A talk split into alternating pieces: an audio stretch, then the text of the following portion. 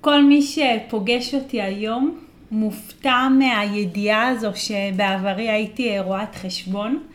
לפעמים באמת כאילו לא, לא מאמינים לי, ואני חושבת שזה בגלל ככה מי שרואה את החיבור הטוב שיש לי עם הילדים, את האהבה הגדולה שלי למה שקשור אל הדרכת הורים, לנושא הזה של, ה, של היחסים בתוך המשפחה, שזה עולם אחר ממה שהייתי בו שנים. הרבה שנים הייתי בעולם של הראש ועכשיו אני במקום של הלב. ואני עושה את הדבר שאני הכי אוהבת בעולם. ברוכים הבאים לפודקאסט שלי. אני שרון ואני מדריכת הורים, ואנחנו עוסקים בגיל ההתבגרות. היום אני מארחת, יש לי אורחת ממש ממש ממש חשובה באולפן. אה, אני מארחת את מיטל, ואנחנו נדבר על דימוי בגיל ההתבגרות, ומיטלי, שלום. שלום. מה שלומך? בסדר, תודה על ההזמנה, איזה כיף לי להיות כאן ואני מתרגשת ממש. מאוד מאוד כיף לי שבאת. אני מודה לך שטרחת ובאת מזמנך. אני יודעת שזה ממש ממש חשוב לך להביא את המסרים האלה. ובואי תציגי את עצמך קצת, שנוכל ככה אחרי זה ישר לצלול לנושא. אה, אז אה, אני מיטל וענונו. יש לי אה, קליניקה, אני מדריכת הורים בגישת אדלר, מאמנת רגשית ומטפלת בלקויות למידה לילדים ובני נוער. וואו. זה הרבה דברים שסובבים בעצם את אותו דבר. כאילו, את מכירה את בני הנוער גם בפן הרגשי, גם בפן מול ההורים שלהם, גם בפן הלימודי. איך את אה, משלבת את הכל? אה, אני חושבת שבסופו של דבר אה, הבסיס להכל זה באמת המטרה שהתכנסנו לשמה היום, הדבר החשוב הזה שנקרא דימוי עצמי. וכשזה נבנה טוב, אז אה, כל השאר אה, אפשר אה, להתמודד, להסתדר. זה איזשהו עמוד שדרה ל... לכל הדברים האחרים שאנחנו, שחשובים לנו, שאנחנו מחפשים. אז בעצם, אם אני אה, לוקחת את הדברים שאת אומרת, את אומרת בואו רגע נדאג לדימוי עצמי. אז, אז מה זה דימוי עצמי? מה זה בעצם אותו עמוד שדרה שאנחנו רוצים שיהיה למתבגר או למתבגרת שיעזור לו להתנהל בעולם? אה, אני יודעת שהיום אנחנו מדברות ככה ומתמקדות בנושא של אה, תקופת ההתבגרות ובני נוער, אבל אה, אני רוצה רגע ללכת ככה להתחלה, מאיפה, מאיפה בכלל זה מגיע, מה, מה זה בכלל הדימוי העצמי. אז ילד מגיע לעולם והוא ככה, הוא לא, הוא לא יודע כלום על עצמו. ולאט לאט הוא בונה את מישהו ואת הזהות האישית שלו על סמך מה שההורים מספרים לו עליו. אה, הוא ממש ממש, הוא גדל ומתפתח, ומתפתח דרך העיניים והמילים של ההורים. אה, כשאנחנו מספרים לילד אה, כמה הוא עצלן, אז זה מה שהוא חושב על עצמו שהוא עצלן, כשאנחנו מספרים לילד כמה הוא מוכשר, אז זה מה שהוא יודע עליו שהוא מוכשר, והדימוי העצמי זה בעצם העמוד שדרה של הנשמה. זה, זה מה, מה, מה שאני מספרת לילד עליו, זה מה שהוא יודע, לטוב ולרע. ואם אנחנו רוצים לגדל ילד שככה יצא החוצה כשהוא יהיה אדם בוגר ויצליח להתמודד עם, עם תחומי החיים השונים, אז אנחנו צריכים לעזור לו לייצר את העמוד שדרה הפנימי, זה, זה ככה, זה הלב של המשימה ההורית. וכשאני אומרת לעזור לו לייצר את העמוד שדרה הפנימי, אז אני מתכוונת לספר לו על הכישורים שלו, על היכולות שלו, על הדברים שטובים בו, על, ה, על מי שהוא בהיבטים החיוביים. כי בכל אחד מאיתנו קיים, קיימים הדברים הלא טובים, ובכל אחד מאיתנו יש את מה שאנחנו לא. אבל את יודעת, לפעמים אני אומרת, את מי זה מעניין? מה זה מעניין מה הילד לא? אנחנו צריכים להגדיל ולהרחיב את מה שהוא כן, את מה שכן יש בו. אה, וזה מאתגר, זו משימה מאוד מאוד מאוד לא פשוטה. אז בעצם אני אומרת, אני שומעת אותך מדברת, ואני אומרת, הילד כאילו מסתובב עם תרמיל, והוא כל הזמן הולך ואוסף מה אמרו עליי. אוי, אמרו עליי היום שאני תמיד, תמיד, יש את, ה, את המילי, שימוש במילה תמיד. או אמרו עליי היום שיש לי ידיים שמאליות כי שפכתי משהו. זאת אומרת, בעצם ילד הולך ואוסף, אז הוא יאסוף גם דברים טובים ויאסוף גם דברים רעים. נכון. ומה שאנחנו חשוב להקפיד, אני חושבת, זה שכמות הדברים הטובים שהוא אוסף בדרך תהיה משמעותית יותר גדולה מהדברים הרעים, כי לכולנו, אנחנו אוספים גם וגם. אי אפשר להתעלם מזה שבחיים יש גם דברים פחות טובים. נכון. ואולי גם להקפיד שבבית הסביבה תהיה תמיד אה, כזאת שמסתכלת על, ה, על הטוב. נכון. אני תמיד אומרת שהילד, הוא ישמע גם את מה שהוא לא טוב. לפעמים כאילו הורים אומרים לי, מה, אני כל הזמן אספר לו את מה, את מה שהוא טוב? אני אומרת, אל תדאגו. יהיו מספיק חברים בחוץ שיגידו לו מה לא, ויהיה את המורה שתזרוק לו מילה לא במקום, והמפקד בצבא יגיד לו הרבה דברים. אבל הבית זה, זה המקום שצריך לספק את התשתית הבטוחה הזו, של, של באמת לייצר איזשהו שדה בטוח של, ה, של, ה, של הדימוי העצמי. אין, אין דרך אחרת לגדל ילד בריא בנפשו, ש, שאני לא בונה את השדה הזה טוב. אה, וזה מאתגר, ואת יודעת, אחד האתגרים הגדולים בתחום הזה, שכאילו, שילד לפני שהוא מגיע, יש לנו איזושהי פנטזיה על איך שהוא יהיה. בא לנו שהוא יהיה אה, חכם, ופתאום יש לנו ילד עם לקויות למידה, ובא לנו שהוא יהיה רגוע, ופתאום אה, הוא אנרגטי, והמפגש וה, הזה, הפער בין, בין הפנטזיה למציאות, היא מתסכלת. כי את פוגשת את זה, את אומרת, וואלה, זה לא מה שתכננתי. עכשיו, מה אני עושה עם זה? זה, זה, הילד הוא, הוא, הוא באיזשהו מקום, איזשהו מראה למי שאנחנו, לפנטזיות שלנו, למחשבות שלנו, ו, ושם צריך לעשות רגע איזושהי עבודה כדי באמת קודם כל לקבל את הילד כמו שהוא, כי הרבה פעמים אנחנו חושבים שאנחנו צריכים לשנות אותו, לתקן אותו, אה, שהוא יגשים לנו את החלומות, שהוא יהפוך להיות מה שאנחנו רוצים להיות, ויש פה ילד שיש לו נשמה, שיש לו מסע שהוא צריך לעבור. אני חושבת שזה מאוד חשוב מה שאת אומרת, כי בעצם מה שאת אומרת זה שאנחנו, יש לנו את הפער הזה בין הפנטזיה למציאות.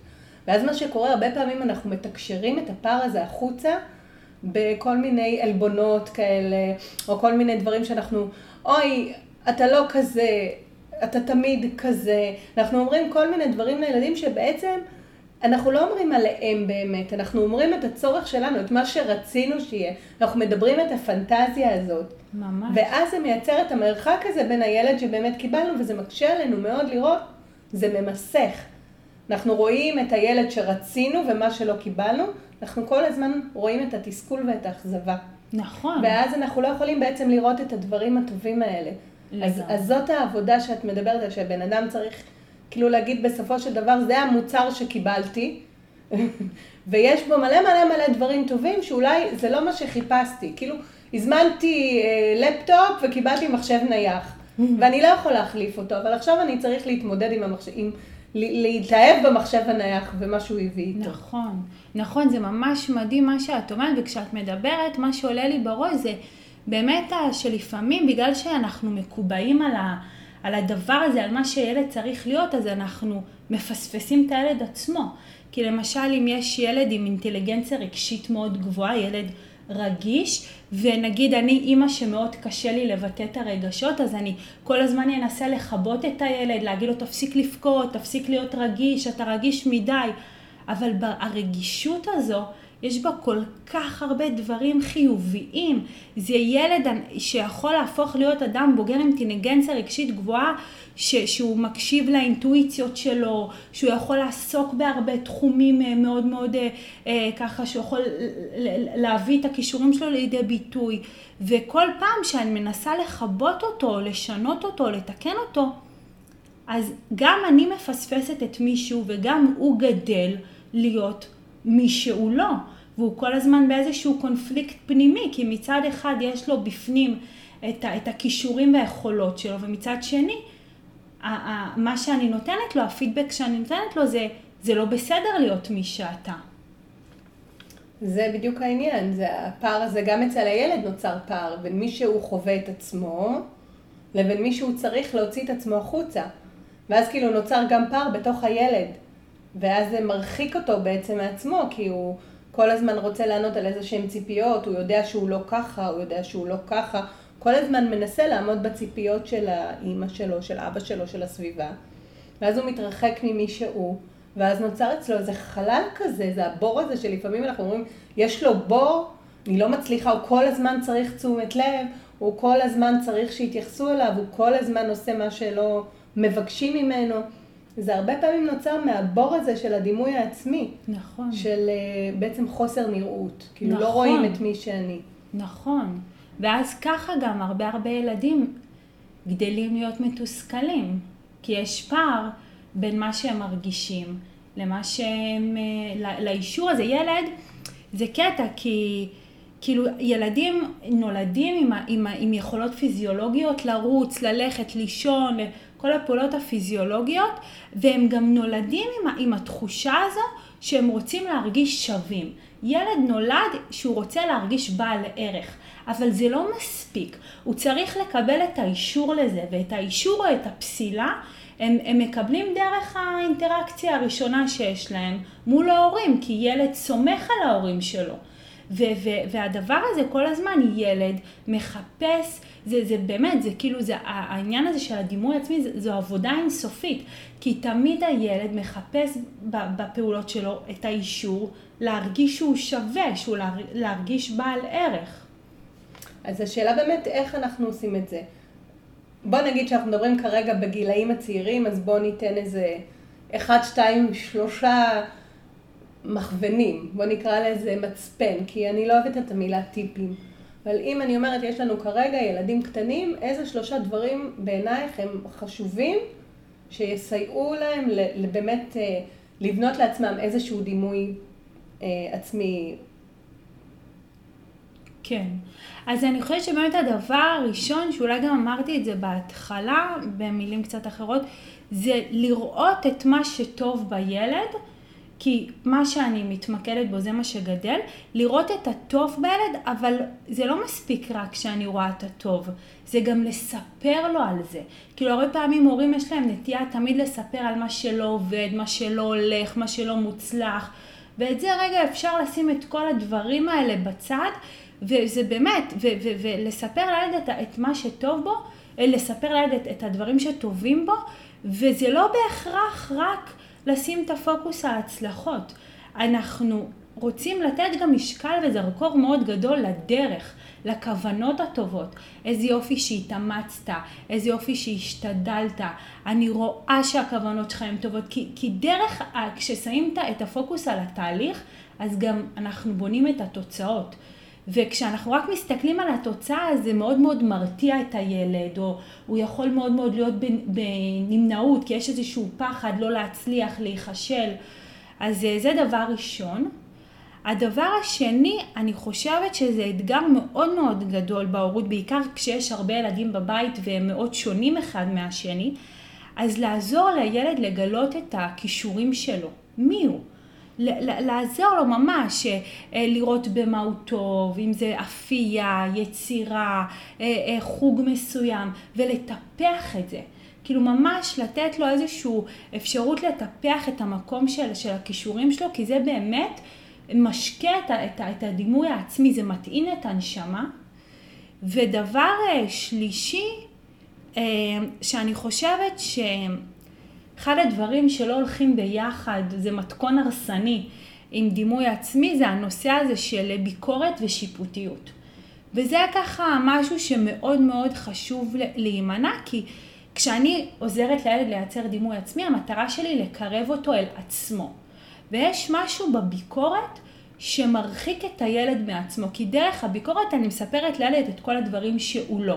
אתה לא מספיק טוב, אתה לא ככה, לא ככה, ואז הילד כל הזמן באיזשהו דיסוננס שאיכשהו זה לא טוב. וזה איזשהו, ו, ו, ובמקום שתהיה בנייה ו, ויצירה וטיפוח של הדימוי העצמי, אז יש פה איזשהו הרס.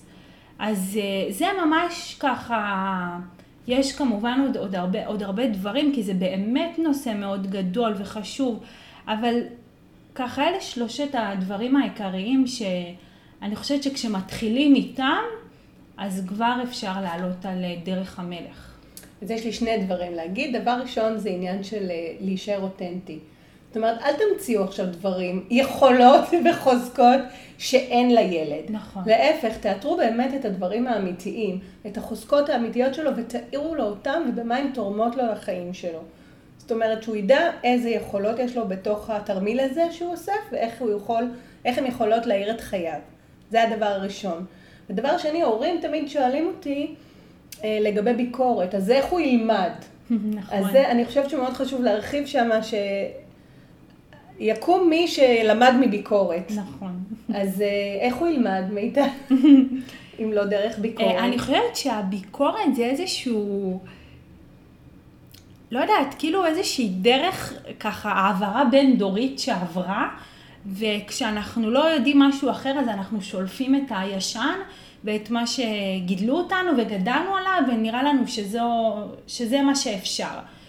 ויש עוד הרבה הרבה דרכים אה, אחרות ויעילות ותורמות מהביקורת, ו, וגם אין ביקורת בונה, זה משהו שהוא בכלל... אה, זה מה שנקרא דבר והיפוכו. כן. ביקורת בונה, לא. ביקורת אה, עירה קורסת. אני, אני באמת חושבת שכש... תראי, ילדים נולדים שהטבע שלהם, בטבעיות שלהם, הם באמת, הם נולדים כשהם אה, הם כן במקום שהם רוצים לשתף פעולה. אבל משהו, אבל כש, כשהם במקום שהם לא משתפים פעולה, אז משהו קרה שם בדרך.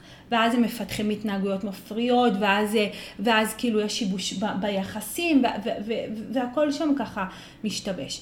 אני חושבת שאחד הדברים החשובים באמת, אם אנחנו רוצים, הרי מה המטרה של, ה, של הביקורת? אני רוצה לחנך את הילד, אבל בסופו של דבר התוצאה היא שאני פוגעת בילד, והוא גם, זה גם מקטין את מישהו וגם הוא לא לומד בכלל, אז אני כאילו באיזשהו מקום, זה לא משרת, הביקורת לא משרתת את המטרה שלי. אז אני חושבת שאחד הדברים באמת, שכשאנחנו מגדלים בבית ילד, שיש לו דימוי עצמי חיובי, שאמרנו שזה הבסיס להכל, והיחסים הם טובים, אז מאוד מאוד קל, יש שם הרבה שיתוף פעולה. ומאוד מאוד קל להציב גבולות, ומאוד קל אה, לעשות תיאום ציפיות, ומאוד קל אה, להטמיע את הערכים ואת מה שחשוב בבית. והכל מתנהל ממקום אה, חיובי ולא הרסני, ואני יכולה להשיג את אותם הדברים שכביכול רציתי להשיג דרך הביקורת, אבל בצורה יותר חיובית. זאת אומרת, אנחנו עדיין, אדלר אומר, כי אנחנו שתינו אה, מדריכות בגישת אדלר, אז אדלר בעצם אומר שתחושת הערך נבנית על ידי הכלים האלה, הכלים שהם בעצם שייכים לעולם החיובי הזה, באמת אה, כל הדבר הזה של לכבד את הילד ותקשורת ודו-שיח ודיאלוג והצבת מטרות כהורה והצבת ערכים ודוגמה אישית, כל הדברים האלה בעצם מסייעים לנו, הם כלים שבאים לסייע לנו לבנות ולטפח את הדימוי העצמי של הילד. נכון. עכשיו, מה קורה? אנחנו לא הכרנו את אדלר, גידלנו ילדים, היינו הורים טובים, אבל אה, אפס, פספסנו קצת בביקורת, בשיפוטיות. הילד עבר כל מיני חוויות בגן, הגענו לגיל ההתבגרות, שזה באזור הגיל 9-10, ודימוי העצמי לא להיט. ומערכת היחסים עוד ככה מקרטעת. אנחנו יכולים לשנות? אני חושבת שתמיד אפשר uh, לפעול אחרת, ובכל נקודת זמן אפשר להתנהל אחרת ואפשר להגיע ל... ל להשיג את הדברים שאנחנו רוצים. פשוט אני חושבת כשמגיעים לגיל ההתבגרות והדימוי העצמי לא נבנה טוב אה, במהלך הילדות, זה אפשרי, אבל אה, חייב רגע להגיד בכנות שזה יותר מאתגר. כי בעצם בגיל ההתבגרות מתרחשים המון המון אה, שינויים, גם הורמונליים, פיזיים, נפשיים, שזה קצת, הנושא הזה של הדימוי העצמי נהיה יותר מורכב.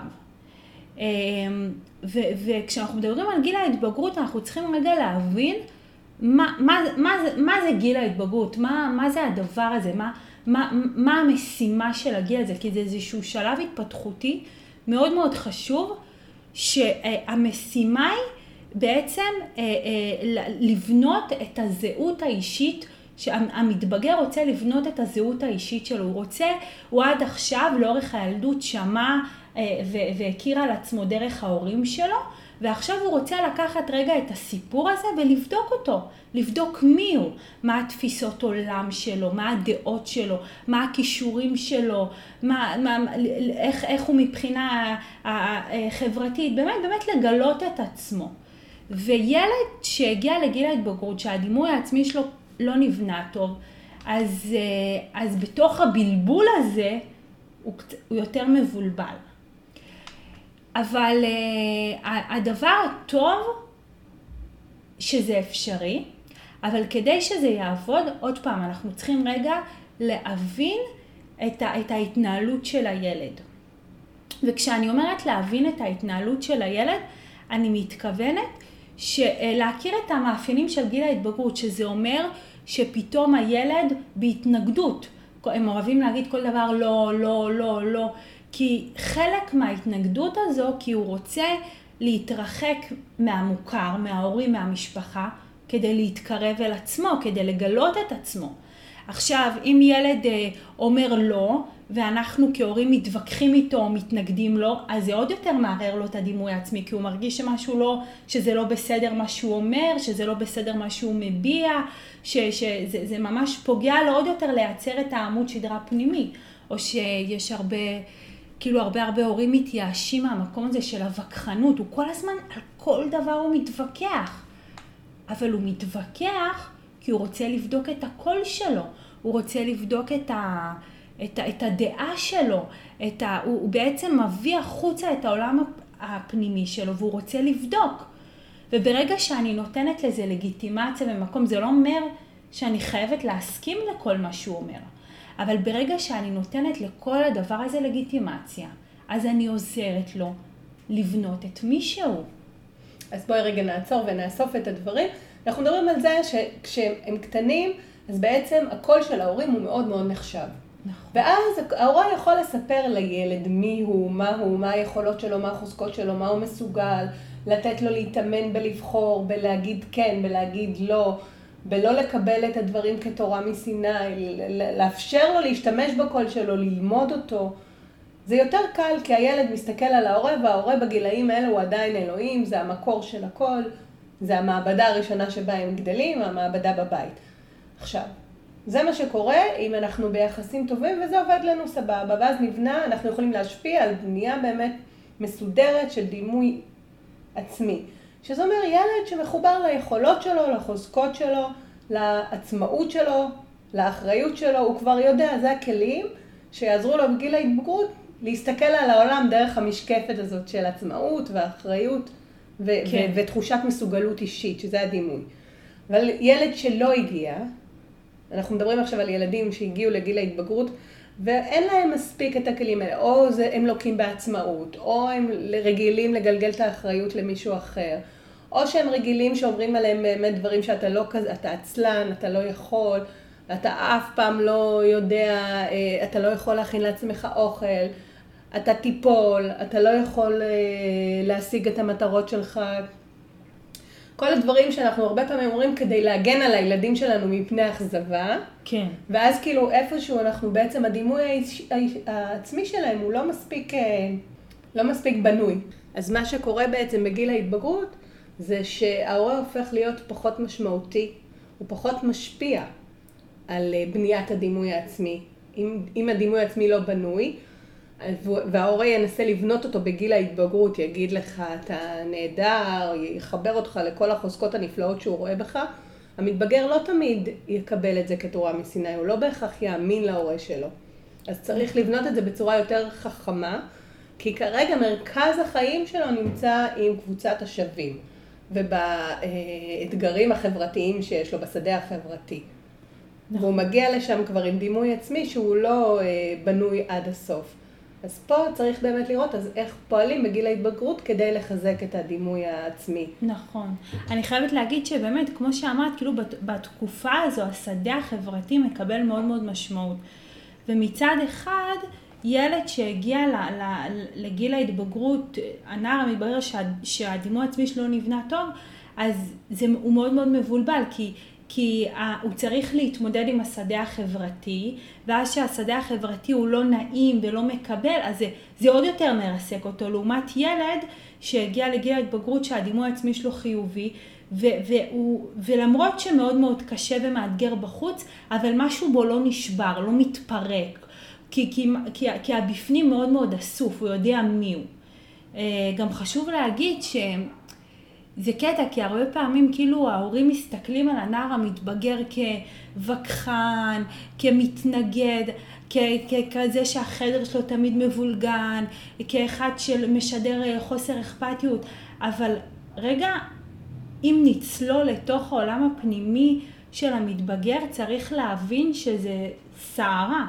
כאילו, המתבגר, הוא מבולבל בפני עצמו ובגלל זה הוא מוציא החוצה בלבול מאוד גדול. אה, פתאום הקול שלו משתנה, יש הרבה, האיברים בגוף אה, גדלים, יש הרבה שינויים פיזיים. אה, באמת הוא, רגע, הוא, צריך להתמודד גם עם עצמו, גם עם הסביבה שלא מבינה אותו, וכל הדבר הזה הופך להיות הרבה הרבה יותר מסובך. אבל אני חושבת ש, שלא צריך לוותר על, על המקום הזה של לטפח את הדימוי העצמי, ממש לשים בלב סדר העדיפויות את ה, את ה, את ה... לראות את הטוב במתבגר, לספר לו, לעשות אה, זמן איכות ביחד, אפילו ללכת לשתות אה, קפה ו, ו, ולספר לו את הדברים שטובים בו, אה, להקשיב לו, גם אם, אם מה שהוא אומר מאוד מאוד שונה בדברים שאני מאמינה בהם. אה, כי בסופו של דבר... אה, זה מה שחשוב, זה, זה ככה אנחנו בונים את, ה, את התחושת ערך, את מה שהוא שווה. עם זה הוא יצא לעולם. אני מסכימה איתך, אני חושבת שבגיל הזה זה לא רק ה, אה, לשבת לדבר, זה לשבת לדבר איתו ולנהל איתו שיחות ברומו של עולם. אה, לצלול לעולם הפנימי שלו, כי זה גיל, לקראת גיל 14 ככה, כבר בגיל ההתבגרות ככל שהוא מתקדם, יש, אה, גם המוח מתפתח, ועם ההתפתחות של המוח יש הבנה יותר של רעיונות אבסטרקטיים, של אידיאולוגיות. נכון. יש יותר אה, רצון לגלות באמת את העולם, מי אני בעולם, מה מתאים לי, איזה אידיאולוגיות, לפתוח את הערכים שקיבלתי מהבית ולראות מה עוד יש לעולם הזה להציע לי. והם מאוד אוהבים להתדיין ופילוסופיות ולנהל שיחות.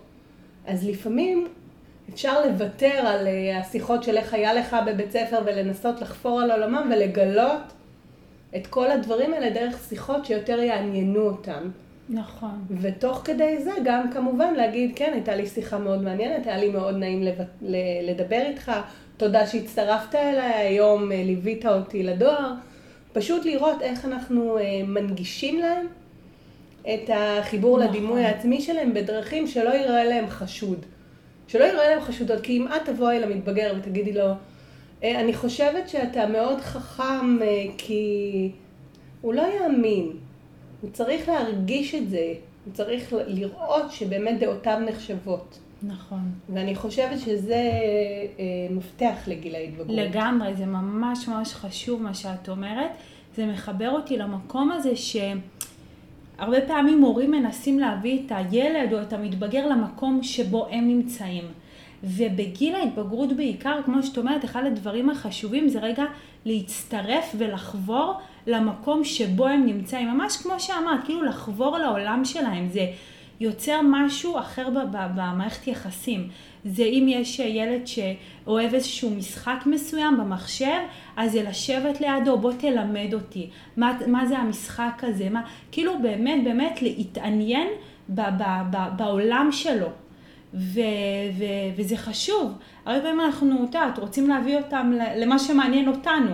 ואנחנו בסופו של דבר מגדלים בבית אה, בני אדם עם אה, עולם וצרכים אה, משלהם, וזה, זה, זה, אני חושבת שזה באמת מרתק כשהורים חוברים ל, ל, למקום שהמתבגר נמצא בו, זה מפחית הרבה הרבה הרבה התנגדויות מצד המתבגר, כי הוא מרגיש שרואים אותו, שמבינים אותו, שאכפת להם ממנו, שזה דבר מאוד מאוד חשוב בתקופה הזו.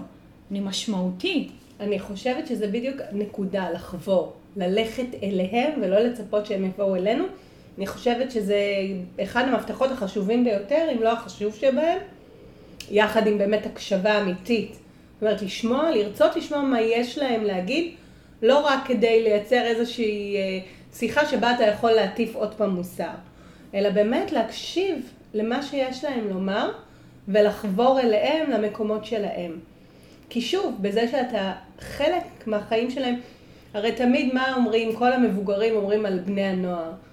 או אני לא מבין את הטיקטוק הזה, אני לא מבין את המוזיקה שהם שומעים, אני לא מבין למה אתה אוהב את זה, ומה כיף לך כל היום לשבת מול המחשב. אנחנו מלאי ביקורת לעולם שלהם.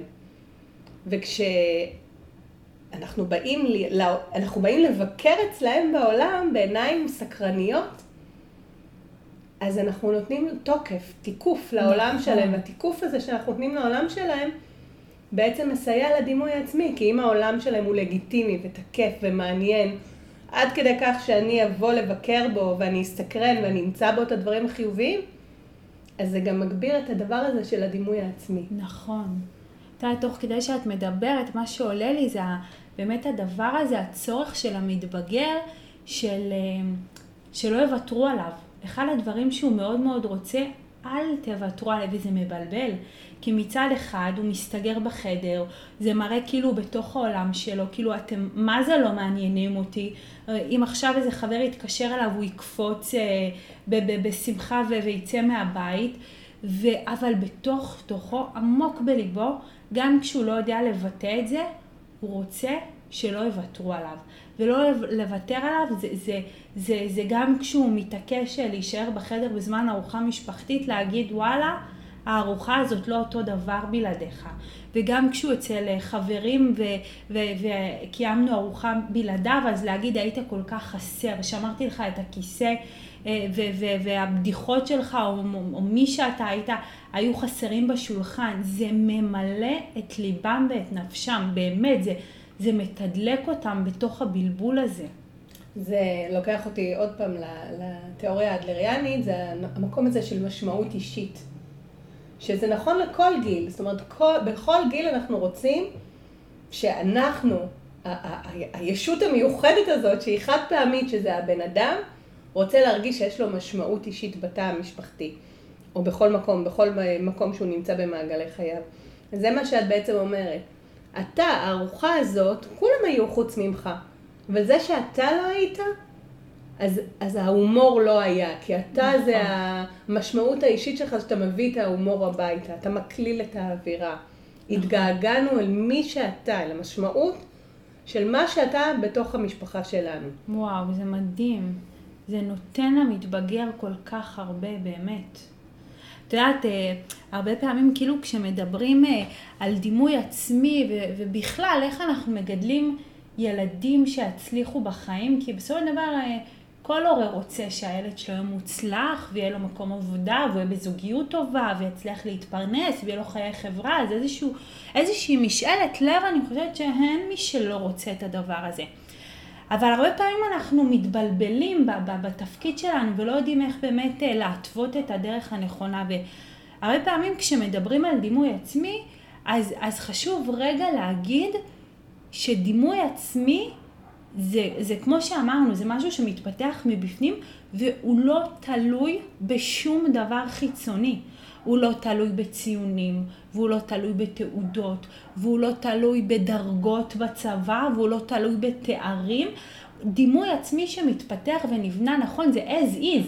זה כמובן שאם יש על זה איזה שהם תוספות חיצוניות והצלחות חיצוניות זה מבורך, אבל, אבל אם ניקח את הילד שמקבל 100 בכל המבחנים והדימוי העצמי שלו נמוך, או הילד שמקבל 60-70 במבחנים אבל הדימוי העצמי שלו גבוה, אז מי שיש לו סיכוי יותר גבוה להסתדר בסופו של דבר בתחומי החיים השונים, זה, זה הילד עם הדימוי העצמי הגבוה, גם כשהציונים שלו הוא 60-70. אבל הוא סומך על עצמו והוא מאמין בעצמו והוא יודע מי הכישורים והיכולות שלו בלי תלות בסימנים החיצוניים האלה. שזה מאוד חשוב. זה, את מדברת, ואני כאילו, זה לוקח אותי לעולם של חוסן פנימי.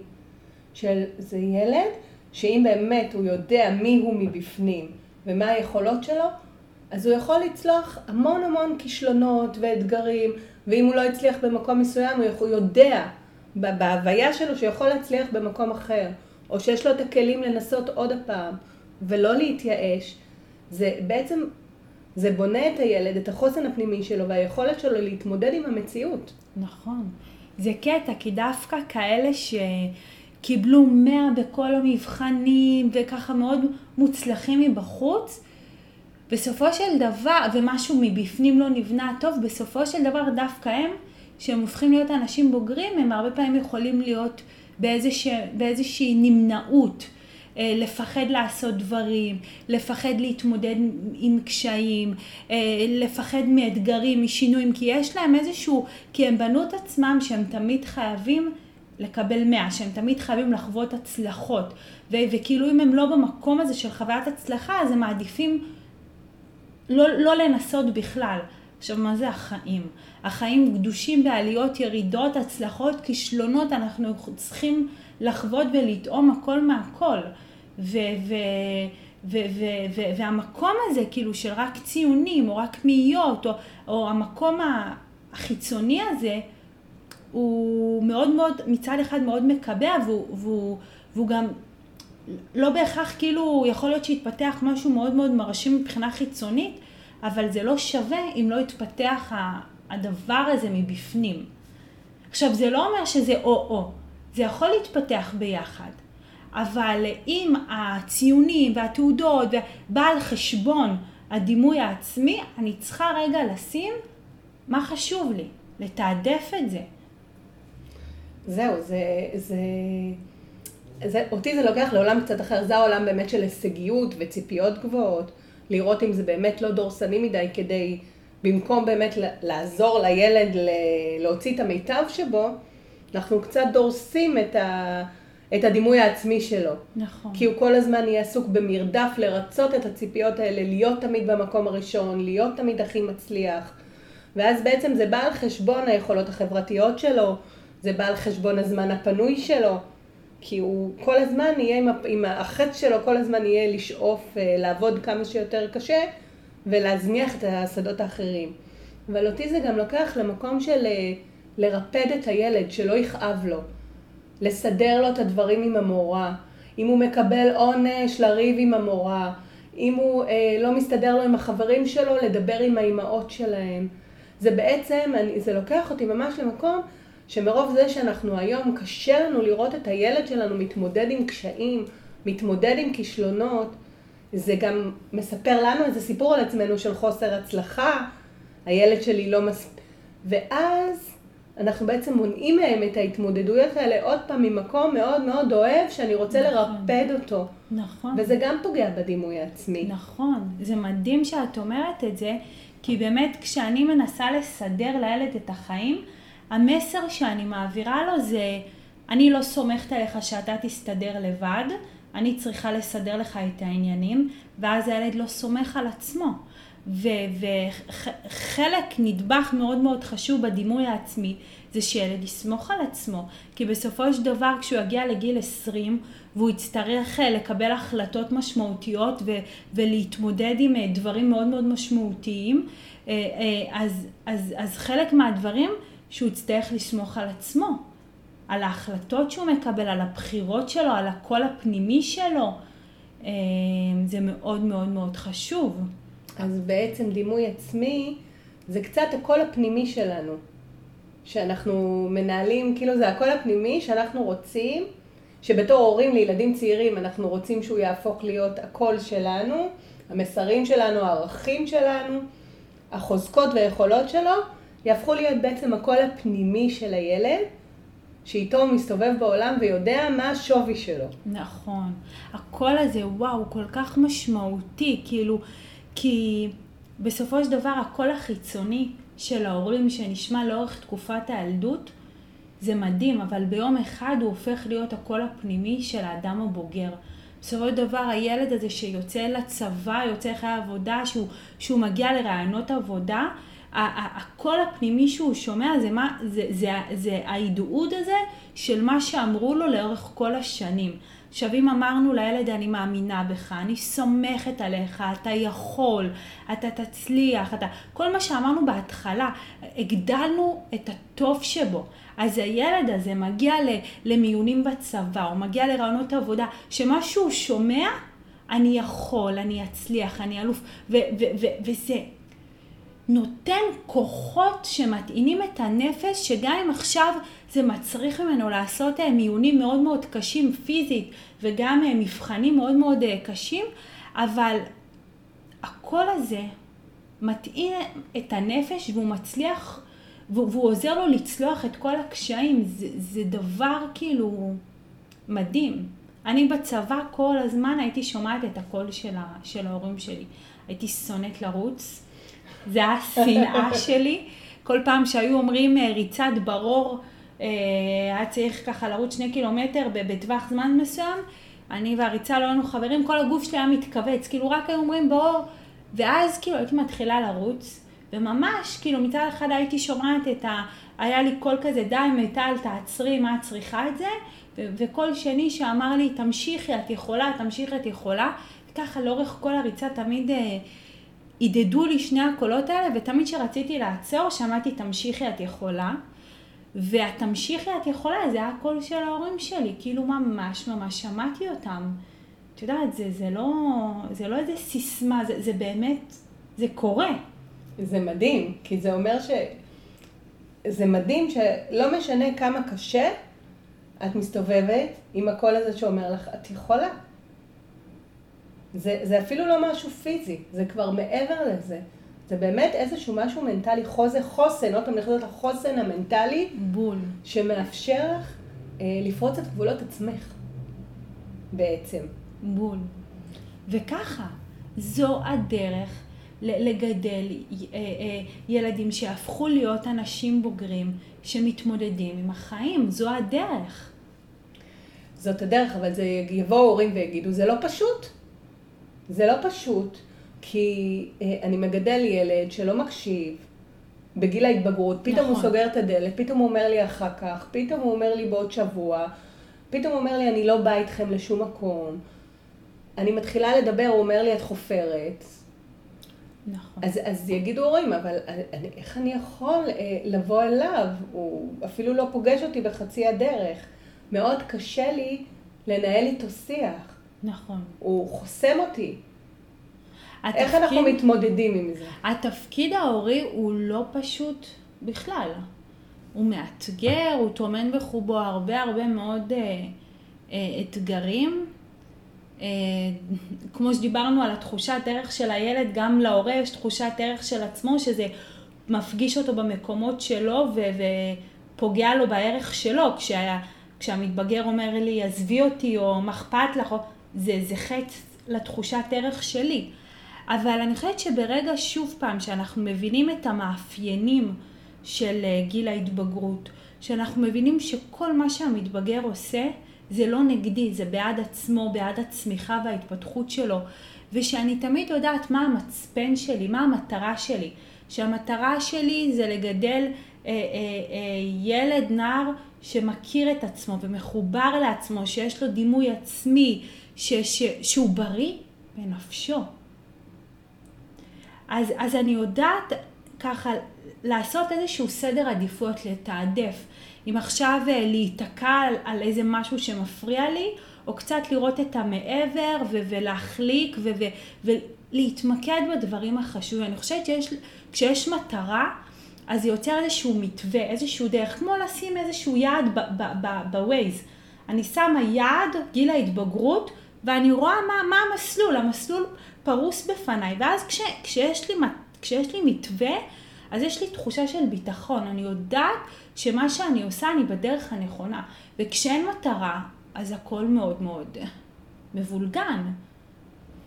אני מסתכלת על זה קצת לפעמים כמו אה, אה, חיזור. אני חושבת שהורה צריך לחזר אח, אחרי אה, ילדיו בגיל ההתבגרות. היחסי כוחות פה הם, הם לא מאוזנים. מתבגרים, התפקיד שלהם הוא להיות מתבגרים.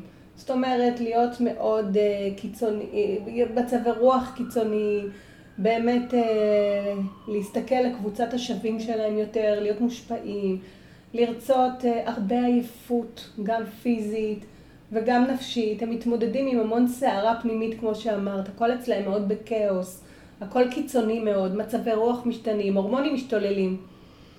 יש להם באמת המון המון מבפנים להתעסק ולהתמודד איתו.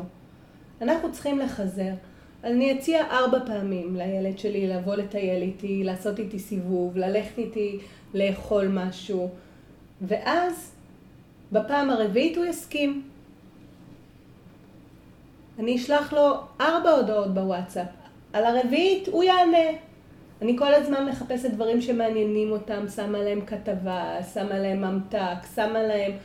להראות להם המון המון, כאילו אתם באמת מחזרים אחרי המאהב שלא ניתן להשגה. נכון. כי התשומת לב האינסופית הזאת נותנת להם באמת קרקע של ודאות וביטחון.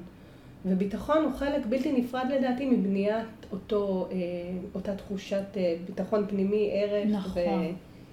ו... נכון. זה, זה מדהים, כי דרך החיזור, באמת אה, מה שהם מרגישים זה שרואים אותם, שכל הדברים שדיברנו עליהם, שלא מוותרים עליהם, ובעיקר זה קטע, כי באמת גיל ההתבגרות, הקרקע היא, זה כמו רעידת אדמה. up and down, והכל סוער, והחברה לא דיברה איתה, והיא טורקת לה את הטלפון, את ה... כאילו הכל שם סערה מאוד מאוד גדולה. כל הזמן אנחנו צריכים כאילו לעזור להם לחזור ליציבות הזאת, כאילו לעזור להם לסדר את הקרקע שהם דורכים עליה. אז באמת, דרך החיזור זה נותן להם את המשמעות, את ה... רואים אותי, יש, הבית הוא, הוא, הוא המקום הבטוח שתמיד אפשר לחזור אליו ולהיטען, כמו מטען, להיטען מחדש לפני שאתה יוצא לטירוף שלה, של מה שקורה בחוץ. זה חשוב מאוד, באמת, הבית, אני חושבת שאפשר כאילו לסכם את הפרק שלנו, הבית כמטען, באמת. כן. זה העוגן. כן. קוראים לזה תחנת הגינה, ששמים טלפונים להטענה, בול. אז הבית הוא תחנת הגינה. הילד מגיע והוא צריך להיטען, להיטען באהבה, להיטען בקבלה, להיטען במריבות. נכון. בכל מה שאפשר, אנחנו, זה שדה האימונים שלנו, לקראת נכון. הג'ונגל בחוץ, שגם ככה סוער לו מבפנים, סוער לו מבחוץ. אנחנו רוצים להיות איזשהו אה, מקום שיכול אה, לתת לו את כל הצרכים שלו. נכון. אז אנחנו מתקרבות לסוף. זה עבר לי, לא הרגשתי בכלל. גם לי, איזה כיף היה. היה לי מאוד מאוד כיף לארח אותך מיטל. תודה על ההזמנה. והיה, אה, אני חושבת שהיה מפגש מרתק ומלא תוכן. יש לי שאלה אחרונה, שאני שואלת את כל מי שמתארח פה בפודקאסט. אה, אני מפנה אותו, היא קצת משתנה, כי להורים אני שואלת אותה אחרת, לבני נוער אני שואלת אותה אחרת, עכשיו אני פונה אלייך כאשת מקצוע, ואני שואלת אותך, מה מה את רוצה שכשבני נוער פוגשים אותך באימון, או כשהורים פוגשים אותך בהדרכה, איך את רוצה למקסם את ההשפעה שלך על איזה אנשים אנחנו מגדלים לעוד עשר שנים. בעוד עשר שנים הילדים האלה, שאת אה, עוזרת לשפר את היחסים שלהם עם ההורים שלהם ועם עצמם, מה את רוצה שיהיה להם? אני חושבת שהדבר שהכי הכי חשוב לי, וזה ככה גם מה שאני בעיקר עושה עם ה... במפגשים עם ההורים והילדים והבני נוער, זה לאפשר לכל אחד מהם להיות מי שהוא נועד להיות. וכשהם עולים על המסלול הזה, אז באמת, כאילו, שערי שמיים נפתחים, כאילו גם בתחום של הזוגיות, של החברה, של העבודה, ש... כי כשכל אחד מרגיש שזה בסדר להיות מישהו, אז, אז, אז באמת, כאילו, הכל פתוח, והבסדר הזה להיות מי שאתה, זה כשיש תשתית מאוד מאוד טובה של הדימוי העצמי. אז מעולה, אני חושבת שזה משפט מעולה לסיים איתו, לאפשר להם להיות מי שהם. זה חלק בלתי נפרד בעיניי מהתפקיד ההורי שלנו. אה, אני מאוד מודה לכם שהאזנתם. אנחנו מסיימים עוד פרק של אה, הפודקאסט מתבגרים פה. אה, מי שמצא עניין, נשמח אם תשתפו, תעשו לייק ותצטרפו אלינו לפרק הבא. להתראות.